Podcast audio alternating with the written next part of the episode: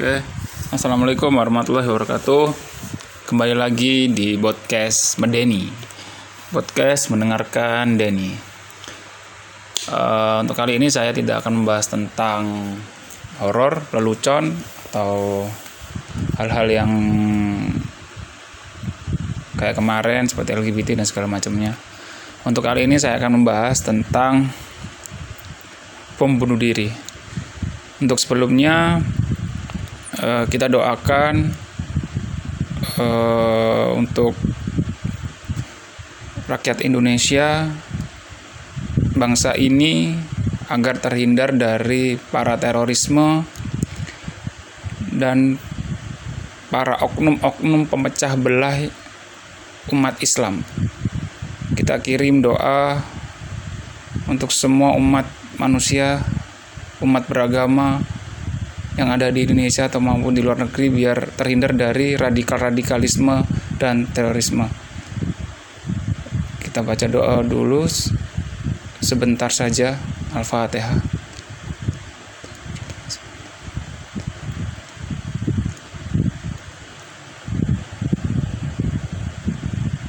Oke, selesai. Sebelum kita bahas, saya turut berduka cita. Saya turut berduka sekali uh, bom bunuh diri yang terjadi di Makassar. Uh, jadi saya sangat berduka atas uh, mungkin oknum-oknum yang ingin memecah belah umat Muslim dan umat Kristen atau non-Muslim. Kejadiannya di Makassar di salah satu gereja uh, yang ada di Makassar, Gereja Katedral Makassar. Di sini pelakunya dua orang, jadi sepasang suami istri uh, yang memakai ya atributnya tuh seperti atribut Muslim ya. Jadi kayak gimana ya? Kelihatan banget gitu loh kalau oknum ini tuh emang berniat untuk memecah belah muslim dengan Kristen atau dengan agama lain. Kalau memang e, niatnya pure untuk untuk tidak memecah belah kita umat muslim dan Kristen, nggak mungkin mereka mengebom dengan cara yang pakai baju muslim dan segala macamnya. Yang menandakan dia itu muslim gitu loh. Saya di sini sangat-sangat terpukul. Kenapa harus terjadi lagi? Tahun kemarin terjadi di Surabaya di gereja juga. Terus banyak sekali sampai gimana saya muslim itu uh, muslim itu dicap dunia itu sebagai terorisme. Padahal muslim pun tidak tidak segaya gitu sebenarnya. Kita juga mengharamkan yang namanya membunuh. Apalagi saya bunuh diri ya atas menamakan agama itu nggak ada menurut bukan nggak ada. Ada namanya jihad. Cuma tata caranya bukan seperti itu jihad itu. Itu jadi saya kebetulan muslim juga saya juga belajar sedikit sedikit juga. Nanti setelah ini uh, saya akan mendengarkan kutipan dari Ustadz uh, Khalid biar lebih apa ya biar lebih jelasnya dan tidak salah pengertiannya. Kayak gitu. Jadi coba saya dengarkan dulu ya. Ustadz Khalid ini uh, mengapa kalau pembunuh diri itu tidak tidak diperbolehkan? Atau tidak ada sejarahnya teroris itu uh, buatan muslim tuh nggak mungkin nggak gitu. Jadi coba kita dengarkan Ustadz Khalid Basalama Allah berkata tentang orang kafir zimmi. Jadi orang kafir ada dua, ada kafir harbi, ada kafir zimmi. Kafir zimmi teman-teman, orang kafir yang dibawa naungan pemerintah Islam. Jadi kalau mereka warga negara Indonesia tidak buat masalah, bertetangga dengan kita baik, ya. Kemudian mereka juga buka usaha, mereka tidak buat masalah, nggak boleh diganggu. Kata Nabi SAW, Man ada dhimmiyan kuntu lahu khasiman yaumal qiyamah. Siapa yang mengganggu orang zimmi, orang kafir di bawah naungan pemerintah Islam, ya, sengaja ambil hartanya, sengaja buat masalah dengan dia, maka dia akan jadi musuhku pada hari kiamat. Nabi SAW marah. Kalau sempat membunuh orang kafir di bawah naungan pemerintah Islam atau di bawah perdamaian, perjanjian perdamaian dengan Islam, kata Nabi SAW dalam hadis Bukhari, maka dia tidak akan mencium bau surga dan bau surga tercium dari jarak 40 tahun. Nabi SAW Nah, itu kutipan dari Ustadz Khalid Basalama. Jadi nggak ada kebenaran atau nggak nggak mungkin mus, uh, nggak mungkin Muslim membenarkan uh, terorisme, pembunuh diri, apalagi mengganggu umat yang jelas-jelas mereka nggak mengganggu kita gitu loh. Entah apalagi uh, belum uh, gini ya. Kalau mereka mengganggu kita atau sampai memerangi kita, baru kita namanya jihad. Kita juga perang balik gitu. Jadi menurutku menurutku dan menurut ustadz-ustadz yang saya dengarkan juga gak boleh kita sampai kayak kayak kita apalagi sama saudara kita nah ini juga uh, saya mengambil dari uh, Tempo dari Tempo ini ada uh, sebelum melakukan aksinya pelaku bom bunuh diri di gereja Katedral Makassar Sulawesi Selatan meninggalkan surat wasiat untuk orang tuanya nah ini ini juga fenomena baru juga dia ngasih wasiat juga ke orang tuanya sebelum dia melakukan bom bunuh diri. Jadi ini memang benar-benar direncanakan ya. Saudara L ini sebelumnya orang tuanya isi isi suratnya itu seperti ini. Uh, isi suratnya itu ini sepenggal aja ya berarti nggak nggak nggak semuanya gitu nggak nggak semuanya saya baca soalnya banyak sekali juga. Wahai Umi maafkan aku kalau uh, maafkan baik buruku senantiasa kepada Allah. Tangisan sholat jangan lupa sholat. Dan surga umi sekali lagi minta maaf. Sayangan sekali tapi Allah lebih menyayangi hambanya. Makanya saya tempuh jalanku sebagai mana Nabi untuk selamatkan dan bisikan kembali berkumpul di surga. Satu satu pesanku biar kita berhenti ambil ya seperti itulah ya. Pokoknya itu si suratnya sedikit yang lain-lainnya kayaknya lebih cenderung ke pribadi. Jadi intinya ini tuh masih menyebut nama Allah loh sebenarnya. Ya apa ya? Ya kita ya kita gini sih kalau kita mendengarkan ceramah atau memilih ustadz cobalah kita lihat apakah ustadz tersebut tuh kalau ngomong itu membenarkan terus apa menjerumuskan kita gitu dasarnya saja Islam itu damai ya. Islam itu damai. Kalau seperti ini ini bukan Islam damai namanya. Namanya Islam yang memperpecah belah umat Islam umat Islam dan non Muslim sedangkan ada ayat dari Al-Quran yang saya pernah saya baca. Ayatnya saya lupa. Ya intinya artinya itu agamamu agamamu. Agamaku ya agamaku. Jadi kita tidak boleh mengganggu agama satu sama lain. Itu jelas di Al-Quran itu jelas. Kenapa kita mengganggu agama orang lain? Sedangkan kita nggak diganggu agamanya. Dulu di zaman Rasulullah juga ada uh, salah satu Kristen kalau nggak salah. Kristen umat umat Kristiani atau non Muslim mereka menawarkan seperti itu. Uh, wahai Rasul apakah mau anda memeluk agama saya? Sehari saja. Saya akan memeluk agamamu seumur hidup. Setelah itu saya akan pindah. Rasul Rasul menolak. Dan ditawarin lagi gimana kalau sehari agamamu sehari agamaku. Ditawar terus sama non muslim Rasul tetap menolak dan turunlah ayat tersebut. Agamamu agamamu agamaku agamaku. Jadi kita tidak boleh yang namanya uh, apa ya, yang namanya mengganggu agama orang lain. Kalau mereka mengganggu kita, memerangi kita, kita wajib berperang. Karena itu jihad namanya, karena kita membela agama kita. Tapi kalau mereka nggak mengganggu kita, ya kita jangan mengganggu mereka. Sedangkan membunuh diri kan kita kan membunuh diri kan, bunuh diri. Otomatis di Islam juga nggak boleh dong bunuh diri. Jadi syariat mana ini yang di yang di yang mereka percaya itu syariat mana Islam yang mana kok sampai ada pikiran uh, untuk melakukan bom bunuh diri gitu loh ini juga saya ambil dari uh, viral nomor satu ini dari uh, kutipannya kata Listio ini Listio Sigit Prabowo uh, Kapolri dari Sulsel ya. L ini tidak sendirian. Ia bersama dengan istrinya yang berinisial YSF mereka jamunya merupakan bagian dari jamaah Ansarut Daulah atau disingkat JAT yang pernah melakukan aksi serupa di Katedral Our Lady of Mount Cermal Pulau Jolo, Filipina Selatan. Keduanya menikah enam bulan lalu dan nikahnya oleh Rizaldi yang beberapa waktu lalu ditangkap bulan Januari. Rizaldi sambung Listio merupakan bagian dari kelompok jaringan JAD Sulsel dan dan memiliki keterkaitan dengan pengeboman di Jolo, Filipina 2018 yang lalu. Masih dikatakan Listio, L dan YSF ini sering mengikuti pengajian di rumah di perumahan Villa Mutiara Klustur Biru, Kecamatan Beringhayan, Makassar. Keduanya berperan memberikan doktrin.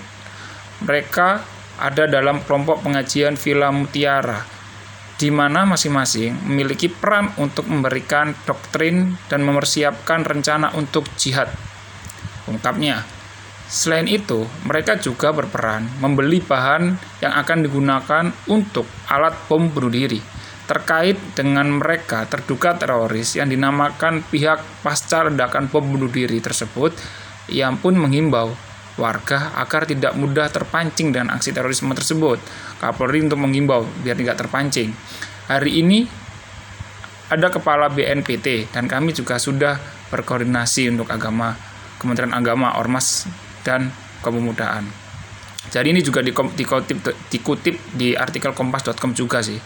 Kayak gitu. Jadi untuk kalian ayolah kita sampai kapan kita Indonesia ini sudah sudah banyak bencana, sudah banyak eh, nggak uh, sehat uh, di pemerintahnya kita, terus belum lagi COVID dan bencana kemarin di Pertamina, ayolah kita bersatu teguh, kita bergandengan tangan, kita tolak yang namanya radikal-radikalisme, teroris-terorisme yang yang mengatasnamakan muslim Islam. Nggak ada yang namanya muslim Islam. Itu untuk bunuh diri itu nggak ada. Jelas jelas ya jelas di kutipan Ustadz Kholik tadi. Ah, untuk memperlegaskan lagi kita dengarkan lagi uh, kutipan dari Ustadz yang lain tentang uh, bom diri tentang jihad. Coba kita cari ya. Kita saya buka YouTube nih untuk Ustadz siapa? Ustadz Adi Hidayat. Uh, hukum teroris menurut Ustadz Adi Hidayat. Biar kalian mendengarkan ya soalnya kita benar-benar saya mengutuk keras yang namanya bom bunuh diri. Apalagi apa ya apalagi sampai mengadu domba muslim umat muslim. Apalagi sampai menelan korban. Untungnya ini tidak menelan korban tapi e, para korban-korban luka itu sangat banyak di situ. Mulai satpamnya sampai yang ada di sekitarnya yang tidak bersalah itu menjadi korban dari kebiadaban umat bukan umat biadaban organisasi CAD itu nah ini saya lihatkan ya ini ceramah Ustaz Hidayat. Nah, ini kayak gini nih, tembak bom ini semua. Ini Fa'idha faragta fangsab jika telah selesai yang sekarang siapkan buat yang nanti. Saya waktu saya membiasakan rumus Quran ini sejak belajar. Saya mau belajar ke Timur Tengah, bahkan saat lulus pesantren, ya sebelum ke Timur Tengah saya mampir dulu ke satu kampus di Fakultas Dirasat Islamiyah di UIN. Syarif Hidayatullah. Itu sebelum saya masuk, saya pengen dulu bahkan ke Madinah, ke Jamiah Islamiyah. Ya, sejak uh, kelas di dua SMA setara itu dua adia di pesantren Darul Arqam itu saya sudah ikut daurah daurah pelajaran yang akan diajarkan di Madinah. Saya kumpulkan semua pelajaran-pelajaran itu. Mana buku-bukunya. Bahkan saya tanya siapa yang ngajar di sana. Saya kenalan dengan guru-gurunya. Ada Syekh Faiz, Syekh Sultan, ya Syekh Afifi dan sebagainya. Saya kenalan, saya, saya pelajari sebelum berangkat. Ya, saya pelajari ketika akan mampir ke Ciputat karena waktu sudah dikasih rekomendasi, itu sudah siap semua ikhtiar manusianya, insya Allah sudahlah selesai semua. Bahkan diberikan tanda tangan oleh orang yang kalau kata orang di Timur Tengah itu dilihat tanda tangannya nggak akan dilihat berkasnya, terimanya. Semua udah ngasih. Tapi perhatikan, ketika Allah berkehendak maka tidak ada yang bisa mencegah kehendaknya. Terjadilah kembali. Maka dihapus kuota beasiswa pada saat itu. Harap-harap kemudian bisa ke Madinah, nyangkut di Madinah Ciputat masuk ke situ tapi pun mana juga keluar nggak berubah mana saya sebelum berangkat ke sana saya kumpulkan buku-bukunya apa yang dipelajari di kampus itu saya senang saya milih kampus itu karena belum bisa keluar karena tertutup semua kuota di luar itu. Saya pilih itu karena di situ yang ngajar ulama di MUI ngajarnya pakai bahasa Arab juga. Ada yang dari Mesir. Nah itu sepenggal kisah Ustadz Hidayat saat terjadinya bom bunuh diri di bom bunuh diri di Bali. Jadi Ustadz Hidayat uh, nggak jadi untuk apa ya namanya nggak jadi sana ya. Mohon maaf tadi uh, bukan bukan itu. Ya ini ini beneran uh, Ustadz Hidayat akan mengom, uh, mengom, uh, gimana kasih pengetahuan kita tentang terorisme. Ingat kata-kata saya sumber teror itu cuma dua. Ya secara umum cuma dua makronya. Satu ekonomi. Kalau ekonomi mulai lemah maka muncul teror. Ya karena orang lapar. Orang lapar, orang butuh makan. Kehilangan peluang itu, maka dia nyari. Nggak dapat jalan yang baik, dia mulai muncul deh. Oh, setan ketawa ketiwi, cuman ditiup maksiat. Ya, udah itu dibawa tuh mas setan. Mulai muncul pembegalan. Begal itu kan teror. Teror itu membuat orang khawatir, takut. Datang tuh teror, itu umum tuh membuat orang takut. Bukan cuma dengan ledakan, dengan senjata, dengan macam-macam, dengan senjata fisik itu teror. Makin banyak orang membegal itu teror. Sifatnya disebut ismunya terorisme. Udah masuk ke situ. Di faktor ekonomi, betapa banyak orang meledakkan diri dan sebagainya karena iming-iming tadi. Ya, bayar sekian, ini sekian, berbuatlah sesuatu yang buruk. Nembak orang, bom orang, bunuh orang dan sebagainya. Baik, yang kedua faktor politik. Ya, bukan ke Firaun dengan kekuasaannya, secara politis nggak mau diganti. Ya, dengan secara politis takut dengan Nabi Musa. Padahal Nabi Musa datang untuk bukan untuk meruntuhkan kerajaan Firaun, cuma untuk meluruskan kekuasaan supaya benar.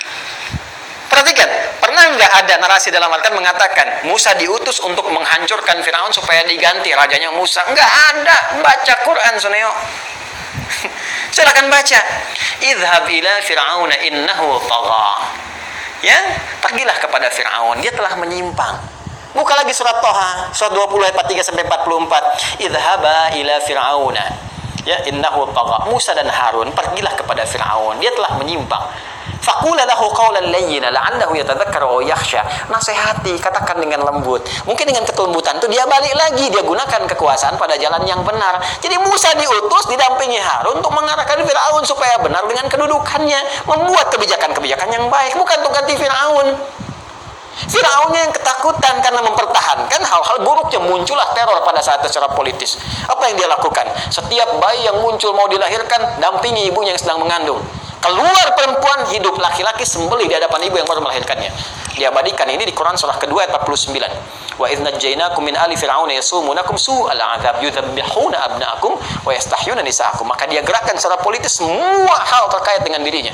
Pasukan-pasukannya dampingi algojonya Haman arsitekturnya ya cendekiawan kebelingernya. Kasih masukan-masukan yang kadang buruk dan sebagainya. Ditugaskan secara militer tugaskan dia dibikin apa? Teror. Jadi teror itu diciptakan ya dari faktor apa politis ini yang terjadi ini bisa karena kekuasaan, bisa karena ekonomi, kesulitan. Karena itu di surah Quraisy jelas, alladzi at'amahum min ju' wa amanahum min khauf. Alladzi at'amahum min ju' wa amanahum min khauf.